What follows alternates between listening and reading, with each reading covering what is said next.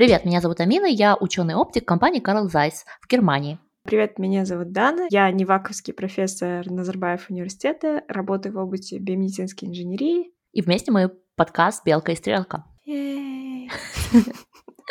Да, сегодня у нас гость. Давайте я познакомлю сперва Амину с Асель. Асель, познакомься, это Амина. Амина, познакомься, это Асель Мусабекова. Привет! Асель я знаю буквально лет 10, наверное. 10 лет. That's right. 10 лет, да, и вот. И поэтому сегодня ее пригласили, она у нас научный коммуникатор. Но я ей предоставлю возможность познакомить ее саму себя, чтобы я так не засмущала ее здесь. Давай, go, Асель. Я ученый-биолог. Моя специальность — это э, инфекционные болезни, особенно вирусы. И еще я очень много, в течение четырех лет я работала на мухах, на маленьких дрозофилах. Вот. Это мой был тезис для получения степени PhD. То есть год назад я защитилась. А, вот, с этого времени я пока что, я сделала такую паузу, потому что у меня трое деток, и вот я мамочка еще троих детей, да. На данный момент я живу во Франции, вот и закончила PhD тоже во Франции, в Страсбурге. Очень приятно познакомиться. Э, мне кажется, на моменте у меня трое детей, у меня PhD, и все такие, что? Вау, такие. Да, и она родила всех этих детей во время PhD. Нет, нет, нет, неправда. Нет, нет. Первая моя доченька родилась в Астане, когда я работала. Вот, я работала в Назарбаев университете. Очень люблю наш э, комьюнити Назарбаев университет. Вот, мы были одни из динозавров. Э, мы пришли тогда, когда он открылся, и мы были команда, которая вот с Даной в том числе, которая строила все самые первые лаборатории. Очень рада я этому. Вот, и наша доченька родилась в Алмате, в, в Астане, извините, а потом мы переехали в Страсбург. Вот, и там уже э, дочка и сыночек у нас родились. Вот. Впечатляет. Ну, вообще, да. Я типа супервумен, там все дела, да. Да, мы, мы тут просто подбираем такие челюсти, это очень круто. Да, сегодня мы будем говорить про science communication, про то, как ученые должны доносить свои мысли зачем это делать, что случается, когда мы с этим не справляемся. И, Аселя, поделись своим опытом. Вот, что ты делаешь как uh, science communicator? На данный момент э, я не сильно активна в соцсетях. Вот я недавно открыла Инстаграм. Мы открыли с мужем один на двоих Инстаграм, потому что мы очень долго сопротивлялись. Но его попросили выступить э, в прямом эфире, и нам пришлось. Э, вот, я открыла Инстаграм и открыла комментарии к постам о новом законе про вакцинацию, и у меня прям волосы стали дыбом. То есть я абсолютно, к сожалению, новичок, да, в этом всем, потому что, ну, так как PhD и трое детей, сами понимаете, до соцсетей не всегда доходят руки, но это проблема такая глобальная, да, то есть это не только у нас, в Казахстане, мы не в том положении, чтобы там себя хаять и хвалить какую-то систему э, научной коммуникации. Почему? Потому что это настолько глобальная проблема, и она просто связана с тем, что идет вот этот рост популизма и с тем, что наука, она становится все более э, доступной для всех, вот те же самые научные статьи, и это очень хорошо, это очень, это крутой тренд, но вместе с этим то есть наука, она обсуждается всеми, да? И вот это обсуждение, иногда оно уходит в сторону, и мы, ученые, к сожалению, не успеваем за вот этим обсуждением. Почему? Потому что у нас как бы есть свои дела, и наука, она делается довольно медленно, да? Обсуждение и скоротечные выводы в соцсетях, тех же самых, да, в обществе, да, они довольно быстро формируются и могут использоваться, да, в каких-то целях. Вот, поэтому я считаю, что это такой глобальный э, вопрос, который нам рано или поздно, а желательно прямо сейчас, э, нужно начать обсуждать и формировать какую-то политику в этом вопросе. Как вообще коммуницировать науку в нашем обществе? Именно в нашем обществе, с нашей ментальностью, э, с нашими проблемами, которые на самом деле существуют. Вот. Мне кажется, ой, это... Ой. Мне кажется, это будет очень длинный подкаст. I have a dream! Но у меня есть экзамен для Осель. Оселя. Да. Э, вот как... Э, можешь ли ты в трех минутах, ну, а не три минуты, ну, а даю тебе три минуты, так, три с половиной минуты, рассказать про свою... Да, про свою работу в очень таком понятном языке. Мы с Аминой прошли этот тест, и нормально вроде. Сейчас Давай, минуту надо было, ну, поехали. Значит, да. я, э, я работала с мухами. Мухи это отличная модель. Это одна из самых простых это наиболее изученная модель э, в биологии, мухи дрозофилы. Что такое это мушки? Это мушки, которые прилетают, если вы не доели свой банан, оставили его на столе, и придете через пару часиков, и вы увидите там этих маленьких мушек, да, уже. То есть они везде. Э, это отличная модель. Почему? Потому что мы абсолютно выучили полностью геном этой модели, это значит, что все гены э, мушки нам известны, да? И муха, она заработала, насколько я сейчас знаю, на данный момент 9 Нобелевских премий. То есть это самая дипломированная из всех там животных, да? Вот, но это муха, Нобелевский лауреат 9 раз больше, чем Мария Складовская-Кюри, да? Так что... Ну, подожди, а, вот. 4,5, у нее же две. Что? Марии Кюри же две. Да-да-да, просто больше. Я не говорю в 9 раз больше, да, в 4,5 раза больше. Ой, Макс. Э, значит, в чем состояла моя задача? У нас были данные, э, масс-спектрометры, которые нам... В общем, наши коллабораторы, они нам дали список белков, которые могут быть важны в иммунном ответе против вирусных инфекций в мухах, в человеке, в крысах, в мышах, э, в курочках и в червях. То есть у нас был огромный проект, в который входило 5 лабораторий, и на этих всех моделях мы тестировали похожие белки. Но это очень круто, потому что мы смотрим, как эволюционировали эти белки и как эволюционировала их функция против вирусов или там, как бы когда они помогают вирусам. И, в общем, у меня было 100 белков, которые я отключила по одному, то есть я отключаю белки по одному в мухах, я заражаю этих мух э, шестью разными вирусами, и потом я смотрю, отключение этого гена как-то влияет на количество вируса или нет. Вот, я еще использовала в своем проекте знаменитый CRISPR-Cas9, то есть это технология, когда мы можем очень точечно отключать ген или мы можем добавлять какой-то ген. Сейчас очень много разных модификаций, но вот я его начала использовать, когда это все стало популярным очень в 2014 году мы использовали в клетках мух одними из первых, вот, и успешно удалось отключить пару генов и измерить количество вируса на них. Что в итоге получилось? В итоге из этих 100 белков 6 из них показали какой-то эффект. То есть 5 из них были антивирусные, и один был провирусный. То есть он, вирус чувствовал себя хуже, когда этот белок был отключен. Что мы дальше делаем, получается? Как мы можем использовать мою работу? Это очень тяжелый и больной для меня вопрос, но тем не менее. Вот-вот. Э, эти шесть белков мы отправили наши данные в лаборатории, которые работают уже с мышами и крысами, и они будут их изучать, то есть они их уже изучили и готовятся к публикации сейчас на клетках мышей и крыс, а также на клетках человека. И сейчас они переходят уже к модели животных, то есть к живым крысам и мышам, изучая эти гены и их реакцию на определенные вирусы уже на животной модели. То есть, в принципе, это довольно круто в том плане, что во-первых, у нас был большой success rate, да, то есть 6 белков из 100, это довольно много. Затем, получается, уже в этой лаборатории они работают, по-моему, над двумя из них. И если это к чему-то приведет, к каким-то терапевтическим открытием, то это будет прекрасно, конечно. Я надеюсь на это. Вот, потому что все-таки наша наука, наука, которой я занималась, это наука фундаментальная. То есть это наука, от которой мы априори не должны дать коммерции да, то есть у нас нет первоначальной задачи коммерциализировать что-то. Но тем не менее, если это приводит к чему-то такому полезному на, в реальной жизни, это, конечно, э, всегда очень приятно. Публикация готовится, в общем. Спасибо, все, ты прошла тест. Да, но это было 3 минуты и 30 секунд. Но ты все равно прошла наш тест. Объявляем научным коммуникатором, дипломированным от подкаста «Белка и стрелка». Но это, получается, смотри, иду, это модели, да, мухи, потом мелкие млекопитающие, чуть крупнее млекопитающие, а потом на людях, получается же, да? Да, еще клетки человека, то есть очень важно клетки а, человека. А, еще клетки человека, а потом человек. А. Перед тем, как идут клинические исследования, должны быть приматы, то есть на обезьянках обязательно. А. Ну, да, там очень, не, ну, до клинических это очень далеко. Это, это, потом уже передается в лаборатории, передает это компаниям. То есть, то есть сейчас, в принципе, лаборатории фундаментально, они не занимаются клиническими mm-hmm. испытаниями как таковые. Это все передается на аутсорсинг компаниям, потому что у нас нет таких финансов, это, ну, вообще, даже здесь, вот, э, кстати говоря, о клинических испытаниях, да, в Инстаграме, от чего у меня волос начали двигаться на голове, мои редко, редкие волосы после грудного вскармливания.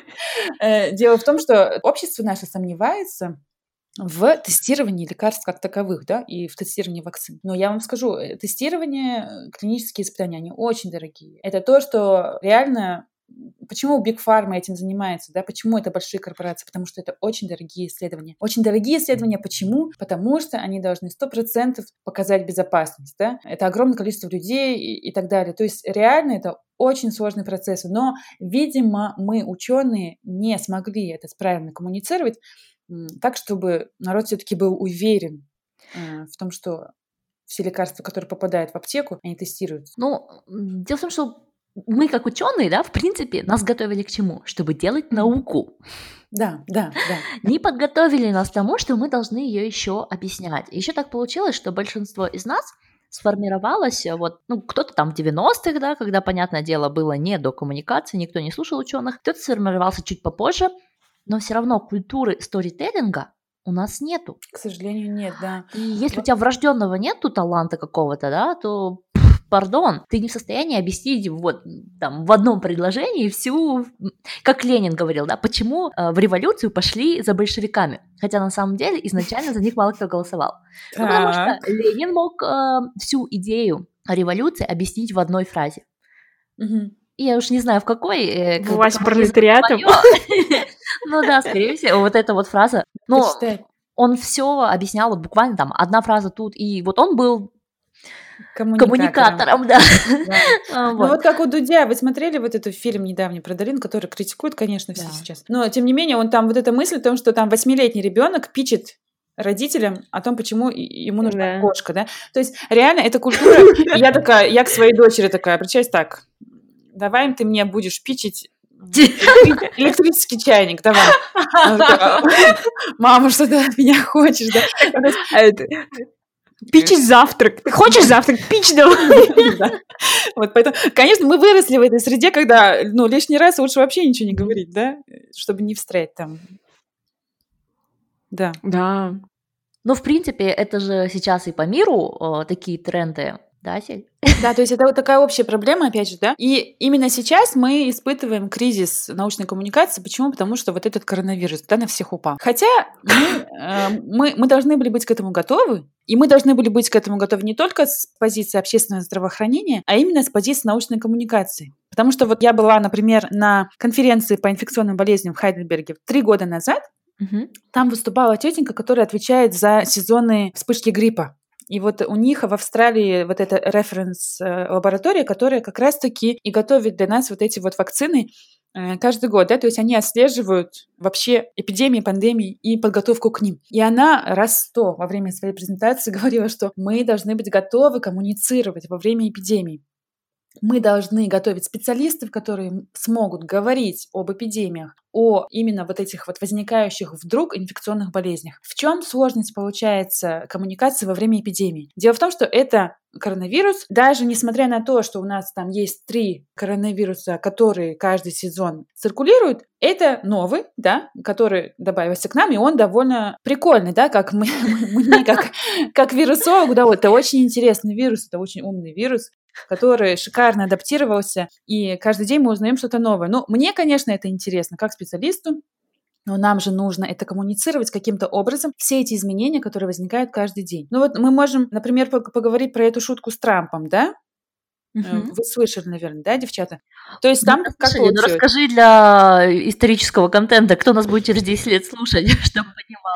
Окей, что произошло? Получается, какой-то чувак, который назвал себя Stanford Advisor, то есть советник э, Стэнфордского университета, написал, что хлорохин, гидроксихлорохин, который это антималярийное лекарство, которое давно-давно уже используется, оно также используется при аутоиммунных заболеваниях. Например, волчанка, ревматоидный артрит. Ну, очень известное лекарство, в принципе, которое достаточно доступно, в чем опасность да, состоит ситуация. Э, в общем, вот этот чувак, который назвал себя Стэнфорд Адвайзер, написал, что, блин, это супер лекарство, все, вреда от него никакого не будет, а он, короче, лечит 100% коронавирус. Это зашерил Маск, Илон Маск, который Тесла, угу. вот, в Твиттере. Этот твит увидел Дональд Трамп, и Дональд Трамп такой говорит, короче, вреда не будет никакого, выступает перед American Nation и говорит, you take it, it will do no harm. То есть э, не будет вообще никакого вреда, пейте там литрами, все. Что народ делает? Народ закупает это лекарство, люди, которым оно нужно, например, вот больные системная волчанка, которые это очень серьезная болезнь, им оно нужно реально,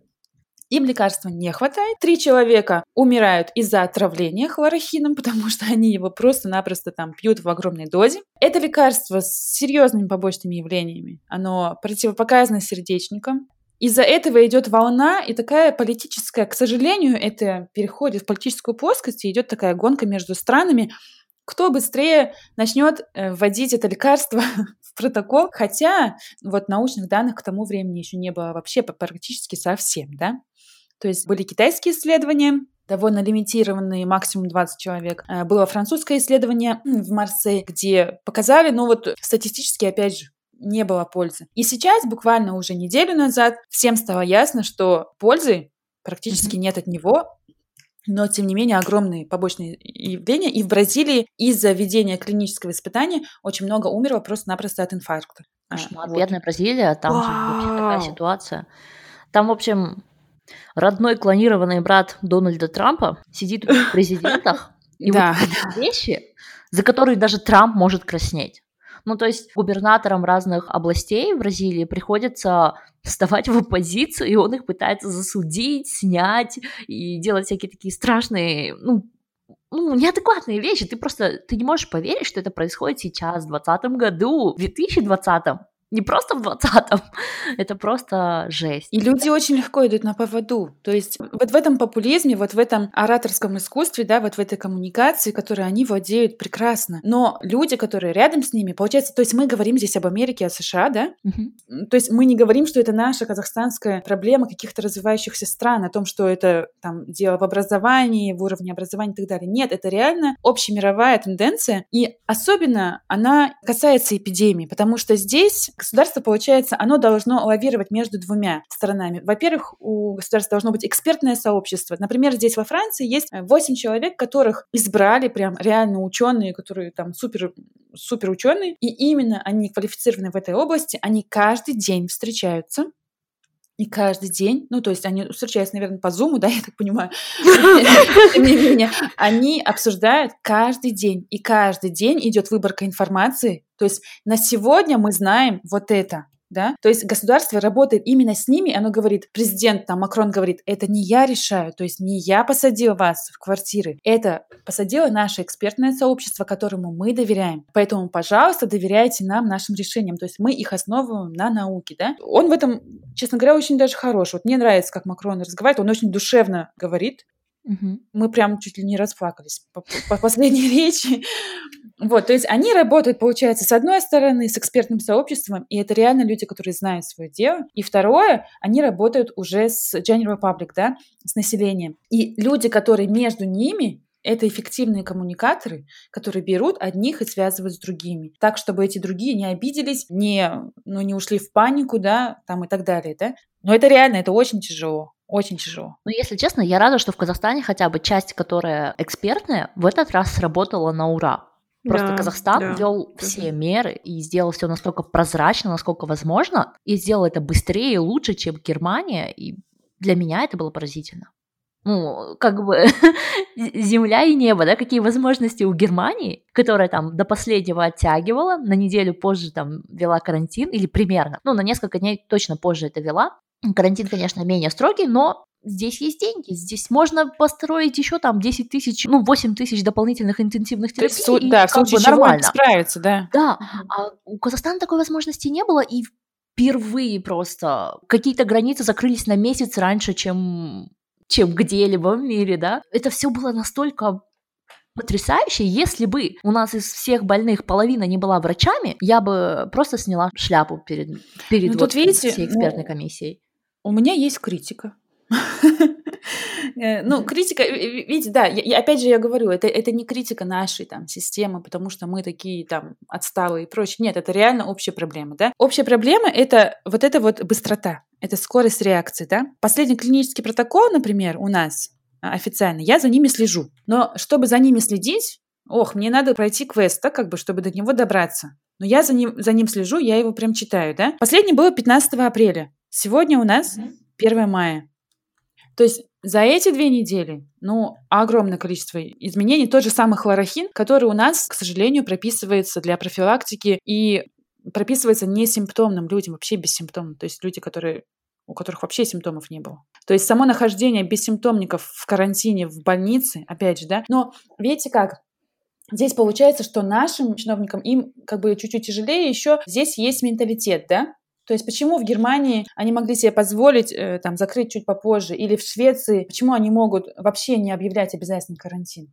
Ну, я хочу по Потому пояснить что... сразу, да, что между Швецией и Германией очень маленькая разница в том, что здесь происходит. И карантин mm-hmm. в одном mm-hmm. месте называется, а в другом месте это не называется карантин, но как ни да. назови, люди на самоизоляции, люди в большинстве работают из дома. Если людям нужно выйти, они выходят, и это вот, в Германии вот. и в Швеции одинаково. Б- самая большая разница это то, что в Швеции открыты садики и школы, ну, угу. младшие школы именно, вот, э, где еще невозможно онлайн обучение. В Германии это было закрыто, соответственно, это повлияло на работу некоторых предприятий. Когда у тебя ведущий специалист не может ничего сделать, потому что у него на, ребё... на голове сидит ребенок, тут, ну, да, это влияет. Вот. И еще одно, что в Швеции в некоторые кафе и бары, они остались открыты, угу. и там почему-то очень долго не вводили правил, как люди должны там находиться. То есть в Германии тоже там донерки, например, или какие-то маленькие кафешки были открыты, но в них можно было зайти и взять take-away. То есть take это было сразу изначально, изначально прописано. В то время как в Швеции первый месяц можно было заходить, садиться с незнакомыми людьми за один стол. Потом они это исправили, но это было уже после того, как э, в домах престарелых в течение одной недели умерло 400 человек. Ну, то есть вот mm-hmm. они зафиксировали вот эти вот кризисные моменты, там, где более риск группы и там, где больше возможно заражение. То есть кафешки сидим по отдельности, дома престарелые не навещаем родственников и там всякое такое. Вот. Угу, точно уже. Но вот согласись, Амина, получается, что, мне кажется, в, ввиду менталитета шведского, э, в Швеции без обязательного карантина на улице меньше людей, чем в Испании со строжайшим карантином. Естественно. Есть... Чем во Франции с огромными штрафами, да? Да, во Франции с огромным штрафом, реально. А шведы просто вот это самосознание, вот это вот, что, окей, я болею, я сижу дома, да, даже вот это элементарно, то есть какие-то такие, но это э, о чем говорит? Ну, во-первых, менталитет, да, сам по себе северный. Во-вторых, вот это вот, о чем говорила вот эта тетенька на конференции, подготовка к эпидемии. Она говорила, эпидемии нужно прям репетировать. Вот как мы, мы репетируем э, пожарные вот эти сигнализации, да, вот то же самое. Почему? Потому что мы на- должны будем научиться жить с этими эпидемиями. Они будут, они будут чаще и чаще. И нам нужно реально всем как-то вот перестраиваться и менять вообще образ жизни. Абсолютно так и есть. Мне кажется, для эпидемо... эпидемиологов им не хватает своей Греты которые начнут. Ну вот, окей, этот вирус оказался этой Гретой. Вот мы да, это... да, да. Ну, на самом деле, нам, если честно, очень повезло, да? Всякие белочки, уточки всякие, которые боялись людей, повылезали. Очень даже, ну, тоже хорошо, да. Ну, на самом деле, просто этот вирус нам, ну, с ним столько паники, из-за него столько шума, многие обратили внимание. При этом из всех возможных пандемий, ну, нам досталась явно самая легкая версия. Э, у нас люди умирают, и это действительно большая это, это ужасно, что люди умирают. Но представьте, если бы нам досталась пандемия Эболы или Зики, Которая, да. Между прочим, до сих пор продолжается. Да, да, и от них вот. еще вакцины, столько лет в них деньги вкладывают, и вакцины только сейчас стали появляться. Но там знаете почему? Вот когда, когда мы были на этой конференции, там говорили про именно эти пандемии африканские. Дело в том, что для того, чтобы получить фандинг, для того, чтобы получить финансирование на такие исследования, к сожалению, зачастую это решают люди, э, далекие от науки, и люди, которые падки на популизм. То есть э, решения по выделению денег, они напрямую зависят от коммуникации эпидемии. То есть, грубо говоря, вот сами вот эти ребята из э, ВОЗ, из Всемирной организации здравоохранения, они упоминали о том, что белые эпидемии, да, они очень хорошо там получают и пожертвования. То есть эпидемия, грубо говоря, в западных странах, да, потому что они нам близки, мы их понимаем, мы можем э, написать какие-то душераздирающие истории о том, там, как чья-то бабушка прощалась по WhatsApp там и умирала, это тоже, это, конечно, э, нет, это реально, это, это, ну, как бы жалко людей, да, но это белая эпидемия, да, можно так ее назвать, то есть эти самые белые люди ее так и называют, да, то есть это не я так назвала, да? Рейсист. А, да, да. А есть эпидемии, которые реально вот neglected, то есть они забыты, да, но они реально, вот, вот та же самая Эбола, это миллионы-миллионы людей каждый год, да? Та же самая проблема с малярией, да? Довольно мало финансирования. Это для людей, для которых вот эти истории этих людей, они не будут трогать большие газеты и большие информ-веб-сайты, потому что они не будут создавать вот эту панику, которая создается у нас в голове, когда мы видим читаем чернуху или fake news. Вот это то, на чем делают деньги новостные сайты, да?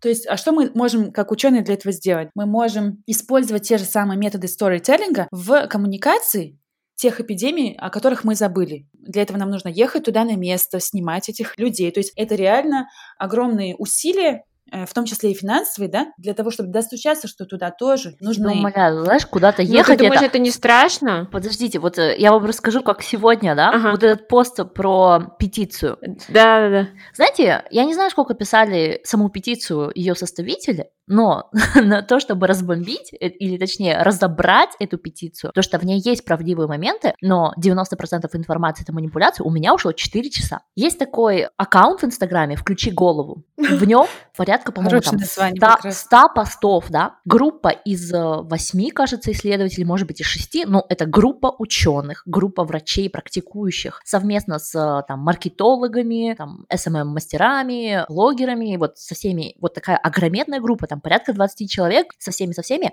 эти «Включи голову», да, это аккаунт, который разобрал всего лишь одно интервью довольно знаменитой мракобески. Инстаграм, mm-hmm. я не буду ее называть, чисто дело принципа, не пропагандирую mm-hmm. такие имена.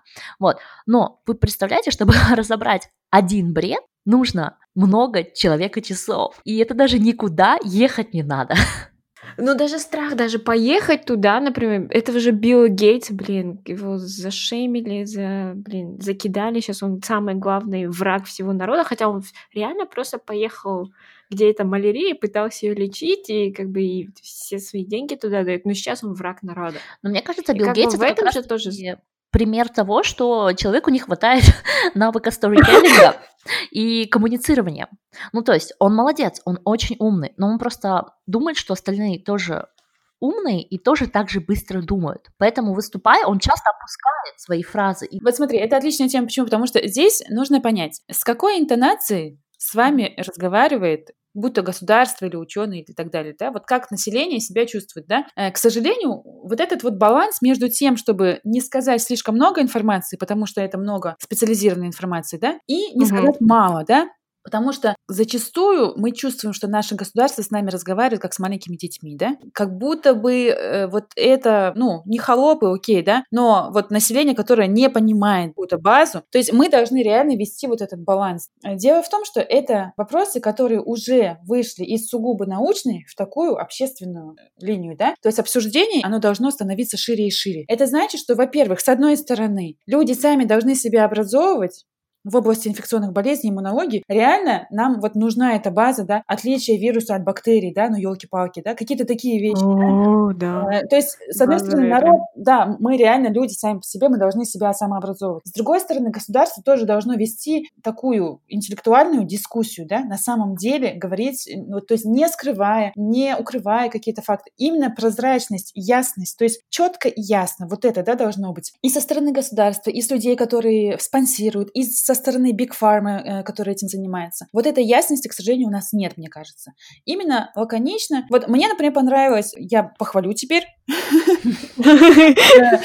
Дюсенова а, Амангуль Куандыковна зовут ее. Э, прекрасный пост написала в Фейсбуке. Она одна из э, членов нашей рабочей группы по коронавирусу. Прекрасный пост, отлично по лечению, да. Она объяснила, почему такие или иные лекарства используются, и очень-очень красиво. Но, к сожалению, ее не будет тиражировать наши СМИ. То есть это работа, опять же, со СМИ, да. СМИ нужно, чтобы мы читали. А значит, это чернуха, значит, это fake news, значит, это какая-то душераздирающая история о ребенке, который на следующий следующий день после вакцины там что-то с ним случилось. Хотя проверки mm-hmm. этих фактов, ну, очень мало, да.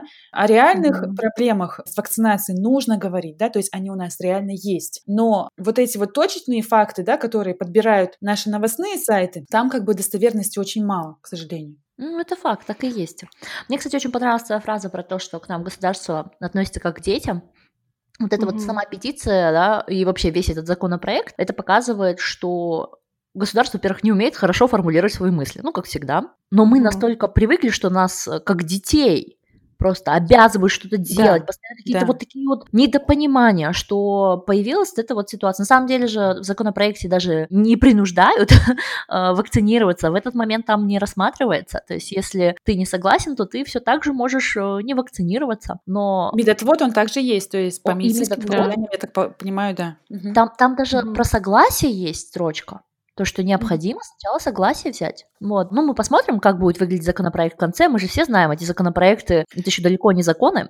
То есть как он еще обсуждается, сам процесс, да, то, что да. это как-то вот это вот из-под тишка, вот это все. То есть человеку нужно э, выработать вот это доверие государству. Как это будет э, происходить, да, так, чтобы вот, ну, как в Швеции, да, вот им сказали, мы вам рекомендуем посидеть дома как его выработать, если э, как бы государство постоянно ведет себя, как будто мы малые дети, да? То есть мы даже ожидаем, что нам запретят, что нас обязуют. Да, да. Вот эти все слова такие, хотя на самом деле государству невыгодно обязывать. Конечно. Потому что сразу начнется втихую покупка каких-то справок, какие-то там еще всякие дела, халатности. Вот, там, там, это все нарушение комментарий... только так. Потому что, ну, мы же себя знаем.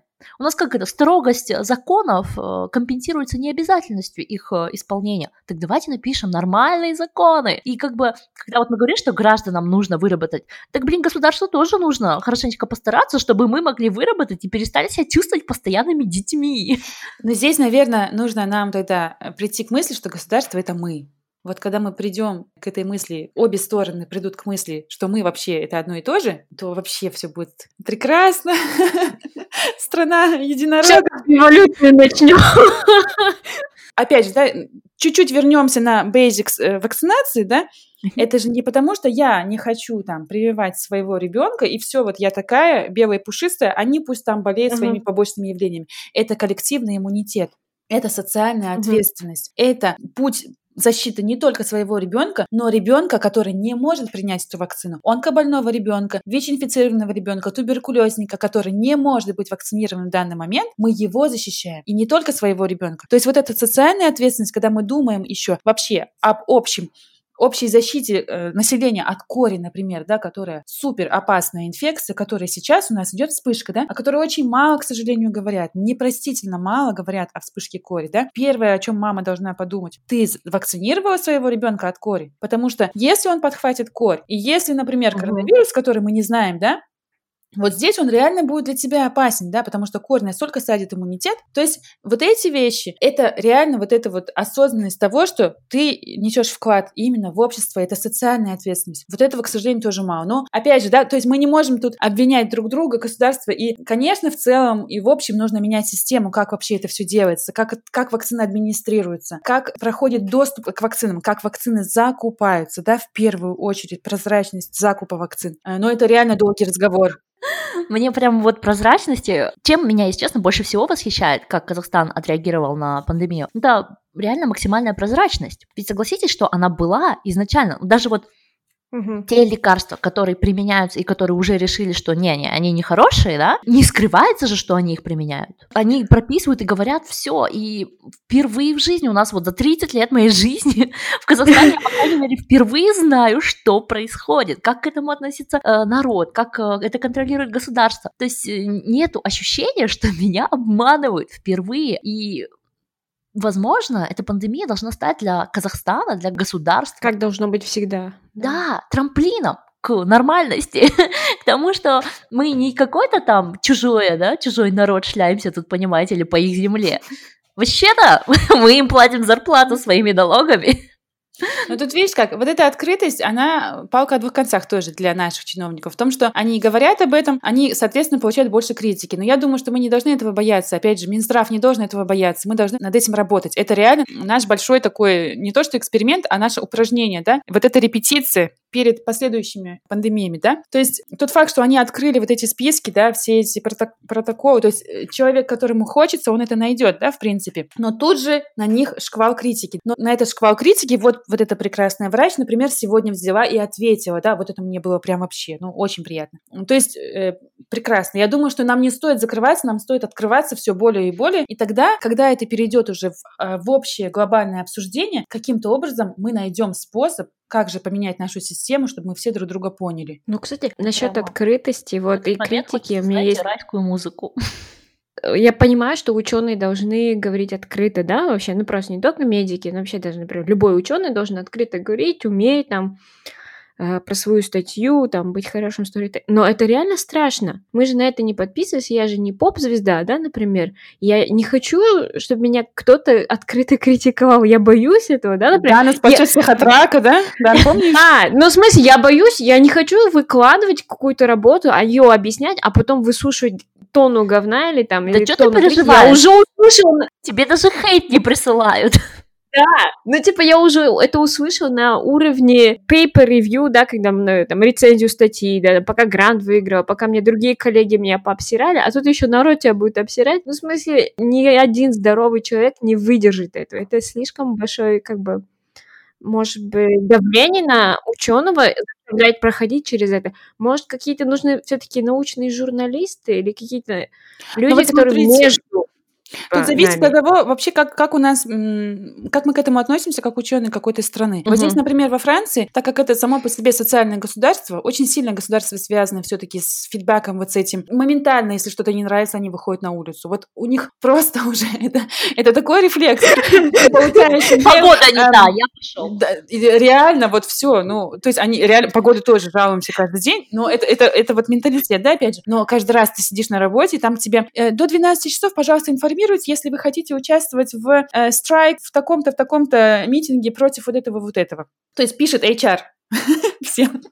То есть ты информирован о том, что сейчас, завтра там они все выйдут. Окей, ты можешь выйти, у тебя есть право. Это отлично. И, и именно в рамках Франции, например, да, как нам объясняли, как мне, как ученым объясняли, говорят, ты основная часть бюджета научного это все-таки государство. Это значит, что ты обязана, это твоя обязанность как ученого быть коммуникатором и объяснить, что за эксперименты у тебя и что ты делаешь с этими деньгами. Потому что это именно запрос от общества. У нас, когда я ехала, я помню, вот на такси я еду в Назарбаев университет, и ты говоришь, э, мне до Назарбаев университета, да? И таксист может тебе рассказать всю правду матку о том, какие там миллиарды непонятно на что тратятся. Есть вот это недоверие о том, на что мы тратим эти деньги, это все-таки бюджет. То есть я считаю, мы все-таки должны идти в эту сторону и сделать это привычкой, все-таки рассказывать о своем проекте в какой-то мере, да, в какой-то степени рассказывать об этом и именно ученые сами, потому что, ну, э, как это получается? Это будет лаборатория, ученые, отдельно у них будет какой-то коммуникатор, журналист, ну нет, у нас нет, к сожалению, таких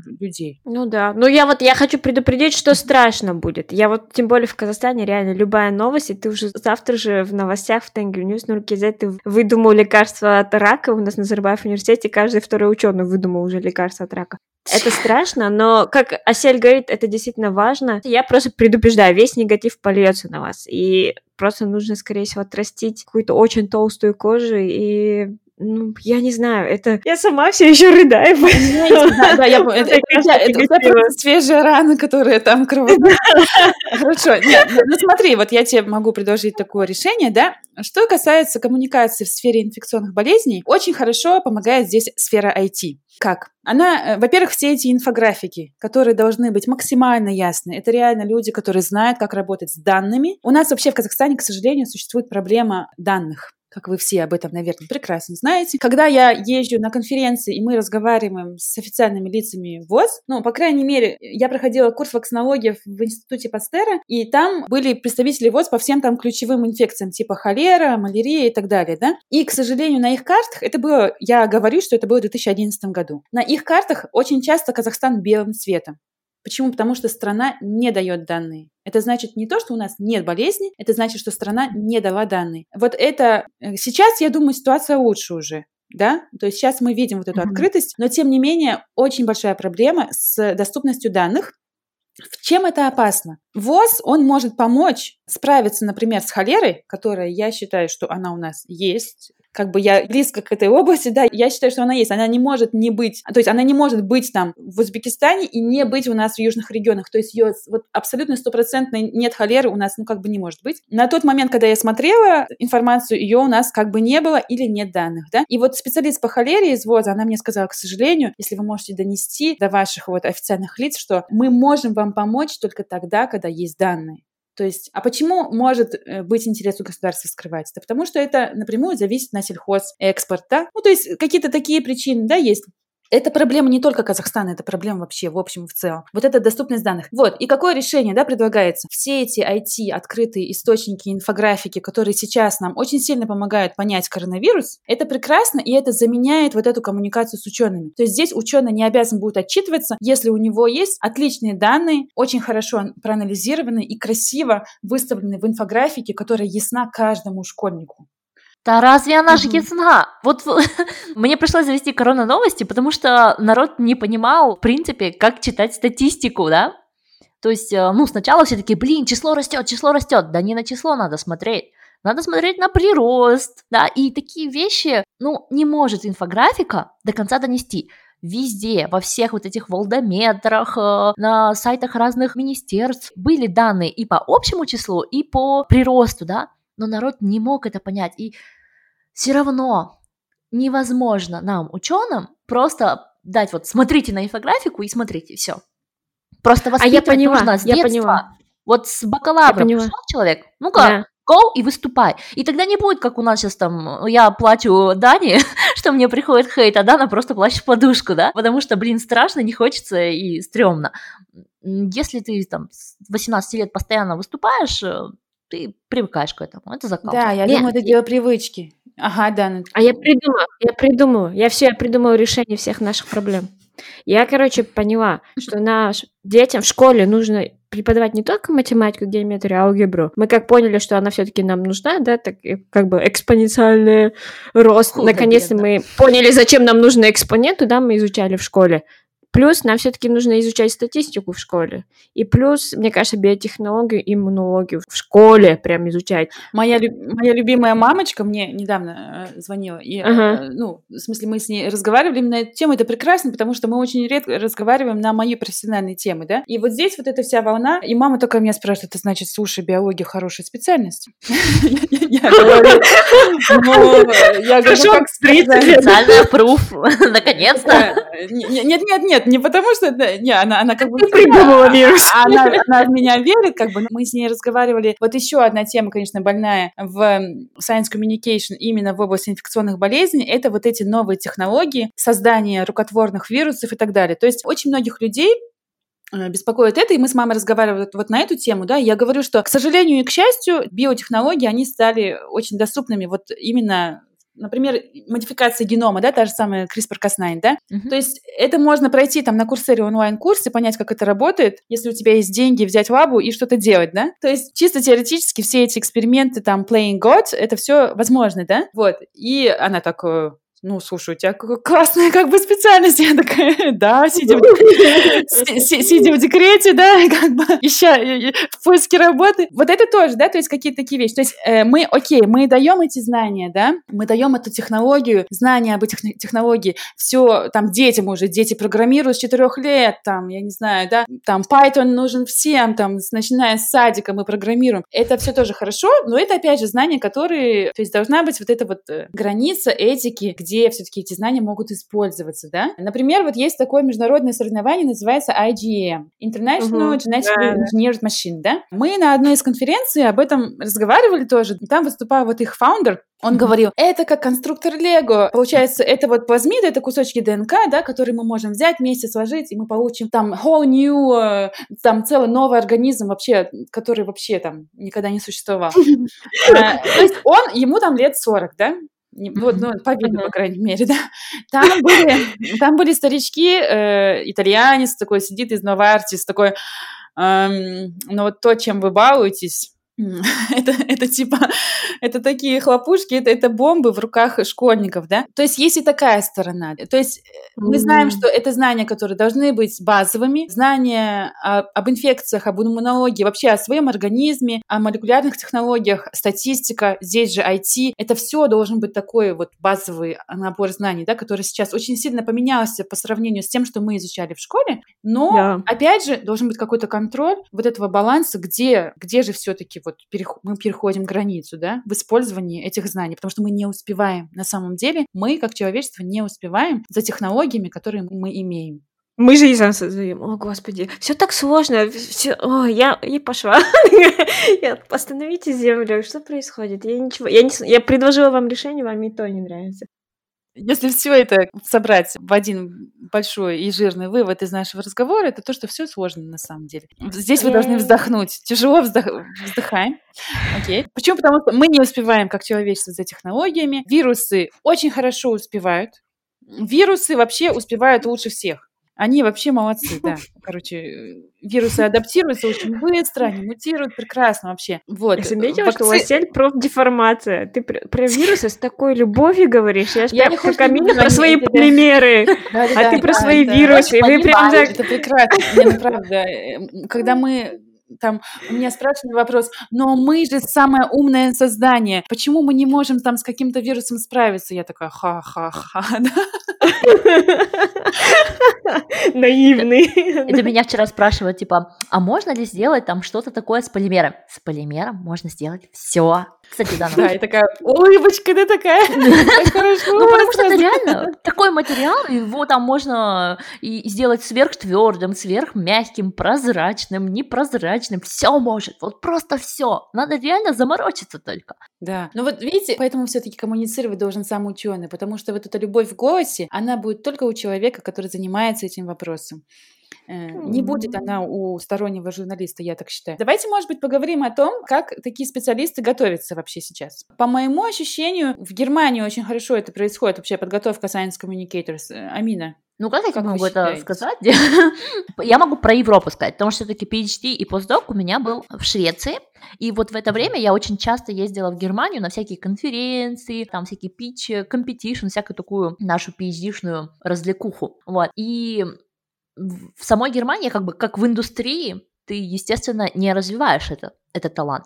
Ты либо с ним пришел и сможешь за счет него в течение, скажем, года выпрыгнуть вверх. То есть я вижу среди своих коллег тех, которые пришли год назад, и они уже сейчас ведут свой проект.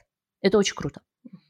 И они вы, вытянули именно на возможности презентовать идею. Ведь идеи есть у всех. Какие хорошие, плохие, но какие-то идеи есть. Но развитие презентовать это нужно иметь талант. Поэтому про развитие в индустрии говорить смысла нет. Про развитие в академии есть. Как в академии готовят? Ну, вот постоянными вот этими выступлениями. Я, наверное, могу составить список моих любимых pitch competition. Самое классное это вот когда через танец показывают свою научную работу. Я думаю, что это супер. Mm, это вот просто... А, это dance, your, dance Your PhD? Да-да-да, он же там в сентябре, по-моему, проходит каждый да, год. Это просто шедеврально как можно изобразить лазер через танго. Вы видели это хоть раз? Это Ой, отлично. выносит мозг своей крутотой. Вот. Потом мне очень нравятся стендапы когда ты за счет стендапа рассказываешь свой PhD-проект. Mm-hmm. То есть прям реально высмеиваешь его, высмеиваешь все там другие идеи, но потом в конце говоришь, а вот все-таки это круто. Вот, смех это классная манипуляция. И кажется... Манипулятор. Манипуляция. Ну, сторителлинг это тоже манипуляция. Просто, извиняюсь, когда э, люди мракобесы манипулируют данными, это как бы нормально, да? Да, да, а да мы тоже должны манипулировать и подвигать критическое мышление. Это, не называется даже манипуляцией, мне кажется, это, это по сути информационные технологии, то есть, то есть технологии, то есть методы подачи информации просто-напросто, да, которые реально помогут донести, упростить то, что нужно упростить, и вообще, да, нет, я ну, согласна. Ну, суть как бы да, да. достукать до людей, вот. И мне кажется, что на Западе самые крутые научные коммуникаторы это те, которые вышли через стендап. Mm-hmm. Их там штук 5, наверное, может 10, да? Но они прям ты слушаешь и вау. Ну, а исторические самые знаменитые это там Фейнман, Эйнштейн, они все были юмористами. Ну, то есть, да, харизма, бы... вот эта харизма ученого, да? Как она? Ну, тот же самый Кен Алибек. Посмотрите, если мы не будем ходить далеко до, до Фейнмана, наш э, Кинолибек, наш казахстанский ученый, который в Америке сейчас проживает, то, что он постит на Фейсбуке огромное количество информации в довольно удобоваримой форме, э, тоже, да, мне кажется, хороший пример. Но у вас нет такого, я сейчас такой пример приведу, что мне кажется, что я вот даже в Nature Communication как-то об этом читала, что вот ученых, которые вот так открыто популяризируют, такие открытые в соцсетях, в Инстаграме, что к ним коллеги относятся несерьезно. То есть они думают, что, ой, что ты там выпендриваешься? Вот что ты лучше бы займись своим ресерчем, да? Вот Нет, что ты тем занимаешься? У вас даже помнишь на Sam Scientist, она популярная научный блогеры из Канады, кстати говоря, она, по-моему, и делала, да, вот эти стендап. Она одна а, из них, а, еще несколько. Да, вот. И про нее написала другая ее коллега, да, вот ученый, вот в Nature, да, то, что вот есть такие ученые, которые популяризируют, вот какой-то фигней занимаются, вот они такие-то, вот такие в Инстаграме, а вот реальные ученые, мы сидим в лаборатории и делаем свою работу.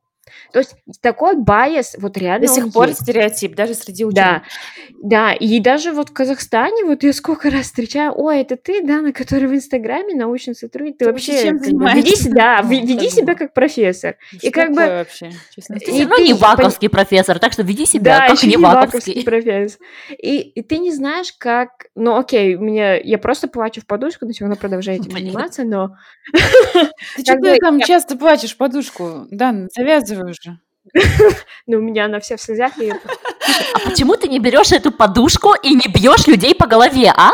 Я, я понимаю вообще, почему это происходит. Ну, там, это же человеческая сущность наша. У кого-то есть талант э, рассказывать об этом, у кого-то нет, да? Э, им тоже, конечно, хочется рассказывать, я думаю. Или они очень заняты бумажками, может быть, или они реально заняты ре- реальными экспериментами, почему бы нет. Но мы должны вообще, как общество, принять ученых разными. Мы такие, какие мы есть, мы реальные люди. Кто-то умеет разговаривать, кто-то нет, кто-то хорош в этом, кто-то в том. Поэтому все вот эти вот подколки ученых друг над другом — это просто человеческий фактор. Поэтому я думаю, как только мы вообще все придем к выводу, что ученые это нормальные люди, каждый со своими тараканами, вообще всем будет хорошо тоже. Как вы думаете? Да. Это так и вот. есть. Я, кстати, э, сейчас вспомнила, как мой любимый Дробышевский где-то отвечал, что как с тех пор, как он стал настолько активным научным популяризатором, он не может себе позволить в таких же количествах ездить на археологические раскопки. Да, ну, то есть... Да. Э, это энергия, это время. Да, и сейчас я, ну, я рада, что, наверное, ушла из академии, потому что в академии, в принципе, ты работаешь всю неделю, да, да, да. 24 на 7. А в индустрии ты работаешь интенсивнее в определенные часы. Желательно ложиться в 40, да, но сейчас пандемия, а сейчас мы не укладываемся в 40, вот. И у меня есть время на то, чтобы пойти где-то сказать, потом поплакать Дани в чатик, поплакать сторис о том, что меня захейтили, а, вот, вот это все сделать. И при этом моя работа научного популяризатора, она это работа, бесплатная, но работа, но она меня не определяет до конца. И mm-hmm. когда меня начинают хейтить, да, типа вот, ты такая сякая, там, по внешности проходятся, еще какую-нибудь чушь несут, меня это не так сильно ломает. Если Потому что была... у тебя есть backup какой-то. Да. Вот, вот это вопрос, он, видите? Он не backup, у меня есть основная. То есть Основной, я ученый да, оптик да, в да. немецкой индустрии. Да, там да, я реализуюсь, там я подняла голову там, свою, да, такая. Там я как бы ух, вот когда там фейлится, там я не просто в подушку плачу, да, мне приходится в ванной в подушке плакать, потому что подушка не впитывает Но видите, мне кажется, что, что поэтому, поэтому, именно поэтому вот это балансирование между двумя, оно хорошо и с той стороны, и с этой. Когда тебя там фейлит, у тебя есть твой Инстаграм. Вот. То, то есть э, это вот такое, это вот как знаете, почему дети, люди рожают детей, да, например? Э, скажи, насколько мать троих. Одна из причин, э, я вам скажу так, рекомендую всем, очень полезно для здоровья, вообще для психического особенно. Да, да. Не смотрите на меня так, да. Э, почему? Потому что, например, во время PhD, да, у тебя есть PhD, которая реально головная боль, да, особенно в конце. Ну вот вы сами, девочки, знаете, как это последние полгода PhD, это просто, ну, нереальный взрыв мозга. Ты приходишь домой, у тебя на, на тебя смотрят обожающие глаза, и ты переключаешься. Вот это вот science communication как переключение, очень хорошо тоже работает. Но вот я, например, хотела бы поговорить именно о профессиональных коммуникаторах, так как, например, в Германии, насколько я знаю, даже в отличие от Франции, например, э, намного больше сейчас вот этих вот прям degree, да, то есть это именно диплом science коммуникатор. Он дается, обычно можно вот эту магистратуру пройти людям, у которых уже есть PhD. То есть если у тебя есть PhD, априори ты примерно понимаешь, как наука делается, да, и потом ты не хочешь остаться в академии из-за каких-то своих пожеланий, например, я, да, сейчас вот я стою на распутье, я думаю, что мне продолжать мне постдок, идти в бесконечную череду постдоков или искать хорошее место в индустрии, или же, например, идти в science communication. Сейчас в Европе, чтобы стать какую-то должность нормальную занять в этой области, нужно все-таки пройти магистратуру. То есть если 10 э, лет назад этой магистратуры вообще в принципе не было, да, как таковой, для mm-hmm. докторов, которые хотят переквалифицироваться. Сейчас нужно дополнительное образование, потому что нас много, потому что спрос большой, и нужны реальные, вот, э, нужно прокачаться, да, там в течение года. Это и хорошо, и плохо. Хорошо, потому что эта сфера деятельности, она растет. Практически каждый университет в Германии, насколько я знаю, имеет свою команду коммуникаторов. Это отлично вообще. Я считаю, что это хороший тренд. Но э, мне, например, это не очень э, хорошо в том плане, что мне нужно на самом деле там делать еще одну магистратуру, еще год там дополнительно к своим там 14 годам учебы. Я посмотрела, два года. Два полных года. Да, да, да, типа того. Ну, это, это когда наши мамы, там, бабушки спрашивают, так, когда уже вы закончите учиться, да? А если учиться еще? Но э, это, в принципе, хорошо, да, что все-таки мы приняли как общий мировой тренд, это мы приняли тот факт, что нам нужно развивать экспертизу в этой области, и нужно все-таки, да, специализированно обучаться этому, чтобы донести, чтобы связать ученых и связать э, всех остальных. Mm. Ну, кстати, я хотела еще добавить, что в Америке, например, вот есть специальные, ну как, наверное, в Герм... не знаю где, но в Америке в больницах есть специальные райтеры, medical writers называются они, они пишут статью по медицинским кейсам, то есть они они обычно как бы там биотехнологи или биологи, mm-hmm. или там магистратуру где-то заканчивали. Они вот ходят с врачами, их кейсы потом расписывают и выпускают статью. И их не включают как авторов, конечно. Потому что они просто как... Они просто как тайпрайтеры. И это прикольно, что есть такие. Я как-то я не помню, почему, я просто на это как-то наткнулась. И я думала, почему такое, например. Ну, конечно, знаете... в науке это сложно сделать, но, например, для медиков это прям... Не, не ну, это, это, это, это супер, это, это уже вот, вот этот тренд вообще прекрасно. Вот если по секрету я вам скажу мой самый любимый курс на Курсере, а я чуть-чуть маньяк этих всяких... Э, маньяк этих всяких онлайн-курсов, я прямо люблю всякие вот эти вот штуки. Э, самый любимый называется Stories of Infection by Stanford Medical School. Э, в общем, угу. суть этого курса в том, что каждая лекция — это эпизод про э, настоящий э, медицинский кейс, в котором есть пациент, есть его бэкграунд социальный, да, есть его болезнь, а есть инфекция и взаимодействие mm. пациента и инфекции. И каждый раз в каждой лекции это новая инфекция. Там в одном это там, не знаю, туберкулез, потом, например, малярия, там в разных странах, в разных контекстах, но это реальные кейсы. И там, короче, после каждой лекции ты плачешь реально плачешь, потому что, ну, блин, думаешь, ну сколько можно эти инфекции, они же нас все вот... И, и, и я слушаю этот курс, когда писала мой тезис. Для чего? Для того, чтобы себя смотивировать. Mm-hmm. Потому что там реально, там вот о важности э, вот этой профессии, вообще работы в инфекциях, там прям до, до, до мурашек. И э, у меня была идея это делать у нас в Казахстане, да, вот, вот такой курс какой-то, да. Mm-hmm. Ну, я до этого еще не дошла, но я вот дарю всем эту идею. О, это Те, которые хотят сделать, пожалуйста, сделайте. Это как доктор Хаус в реальности. Это нам нужно почему? Вот нашему населению это нужно вдвойне и даже в тройне, потому что у нас вот это непонимание между врачами, постановка диагноза человеком и как это все происходит, то есть, в конце концов, это выливается в какие-то грязные обсуждения в новостях, да, mm-hmm. что там и врача надо судить, да, в конце концов. А на самом деле вот за, за постановкой диагноза, за выбором лекарства стоит столько, да, вот этого всего, что они очень, вот они отлично это описывают в, в этом курсе. То есть, если мы сможем сделать что-то подобное для нашего населения, это было вообще прекрасно. Ух ты ж! Эм, ты знаешь... Мы все... Это будет в ссылках э, у нас в этом подкасте, мы скинем ссылку. Ты собрала сделать ссылку на несуществующий курс. Да, ну, в смысле, Стэнфордского. А несуществующий вы там сами придумайте. Да, но ну, я думаю, что у нас уже есть ребята в стране, вот я слежу, например, э, я сделаю такую рекламу Ad Gravity, например, наша Айгерим Хафизова, которая очень много делает для онлайн-образования в Казахстане. Э, я Это же не подумала. Я была бы рада, если бы а, она, например, э, чем-то таким, ну, занялась бы этой темой, мне кажется, получилось бы прекрасно, потому что она очень качественно все делает. Я аж прям задумалась. Если честно, я э, начала гуглить специальности Science Communicator в Европе. Я знала, что Ура! Ну вот видите. За пять тысяч фунтов можно дистант за три года сделать магистратуру в Эдинбургском университете. Вот. Ну тут, видите, у, у меня, например, есть большие вопросы. Вот стоит ли это этих денег и вот эту магистратуру? То есть да, конечно, с одной стороны, это круто, что это все есть, но с другой стороны, это больше зависит от харизмы самого человека, бэкграунда его, и его связи с аудиторией. Ну, вот я еще пока в раздумьях, видите, я, я еще вот в этом ну, дек- декретном ну, я тоже считаю, что это как э, программирование. То есть можно вполне себе пойти отучиться на computer science специалиста, mm-hmm. там, программиста в каком-то определенном языке или что-то еще, а можно просто сесть и, и стать им. То есть есть такая возможность до сих пор, да. А, не все программисты, которых я знаю, которые работают там в Эриксоне, в других больших компаниях, не все из них закончили свое образование. просто в какой-то момент пошли работать. Ну да, но еще просто можно, мне кажется, тебе попробовать. Ну вот первый шаг ты открыл Инстаграм. Поздравляю вас, хотя а, не совместно. Может быть, просто начнешь там. Если тебе понравится, мне кажется, это типа будет такой free trial, получится, если не понравится, ну тогда Иди, да, нормально да. работающая такая.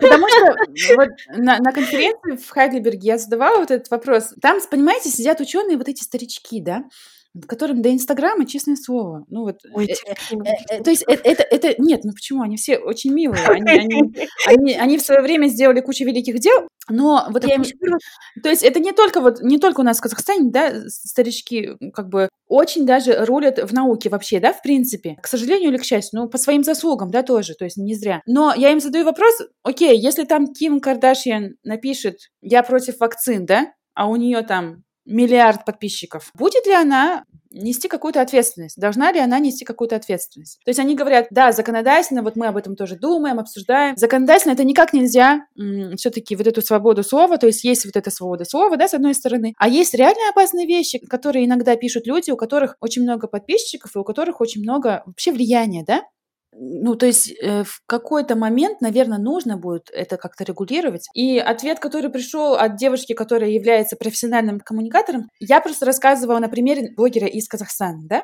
которой я знаю, у нее там четверо детей или пятеро детей, и она типа я никого не вакцинировала, и вообще там, наверное, и у нее там типа 2 миллиона подписчиков. Угу. Я говорю, ну вот что делать? Она говорит, единственное, что вы можете сделать, это зарегистрироваться в Инстаграме и отвечать на комментарии, и отвечать там ей в комментариях, в ее ленте, и сами писать. Это единственное, что мы можем сделать, к сожалению. Вот, э, то есть реально, наверное, это все-таки путь, который мы все должны будем пройти, если мы хотим как-то изменить вообще вот эту ситуацию с коммуникацией Амина это уже делает. Вы, вы вообще крутые в этом плане. Нет, круто. Как бы я, я все-таки экономлю, я в режиме экономии энергии такого. Потому что ну, я да. очень, очень близко к сердцу все это воспринимаю. Я прям ты думаешь, я же говорю, в ванной, в ванной приходится потом... У меня здесь нет ванны в этом, в этом регионе Франции, и все используют итальянский душ. Здесь нет ванны. Ну вот ты прям над душем, над стояком. Иначе никак. Что такое итальянский душ? Да я, да, понты какие-то, не, не знаю. Хочется нормальный ванны, честное слово. Ну, особенно с детьми. Нет, э, вообще не рекомендую. Нужна ванна. С тремя детьми нужна ванна. Все, сто процентов. Как минимум, чтобы там спрятаться от всех. Ладно, думаю, на этом моменте пора заканчивать. Дорогие наши подписчики, спасибо вам за то, что вы нас поддерживаете. Пожалуйста, учитесь слушать научных коммуникаторов. Мы стараемся, но без вашего участия коммуникация не происходит. И там про, про Ленина учиться, учиться, еще раз учиться. Самообразование, rules. Да, вот. Спасибо, Осель, за то, что Спасибо вам. Да. А, подписывайтесь на Оселин э, Инстаграм, мы его оставим обязательно. Нет, нет, нет, нет, у нас еще пока с фейковым инстаграмским странным именем, мы не знаем, как его поменять. Не, пока нет. Я надеюсь, что за две недели, что эпизод будет в э, постпродакшене, вы справитесь. Вот. А, подписывайтесь на нас, Амико21 в Инстаграме. А, да, на нижнее подчеркивание шинигами. И я думаю, пора вводить традицию. Дана у нас не ваковский профессор, потому что у нее профессор это должность, а не научный титул, да, и ей не вручил знаменитый ВАК, это профессорство, вот, и э, Шинигами — это бог смерти. Эти вопросы приходят после каждого эпизода. О, как мило. Ну, да. в смысле, ага. И на наш хэштег подписывайтесь, Белка Стрелка подкаст.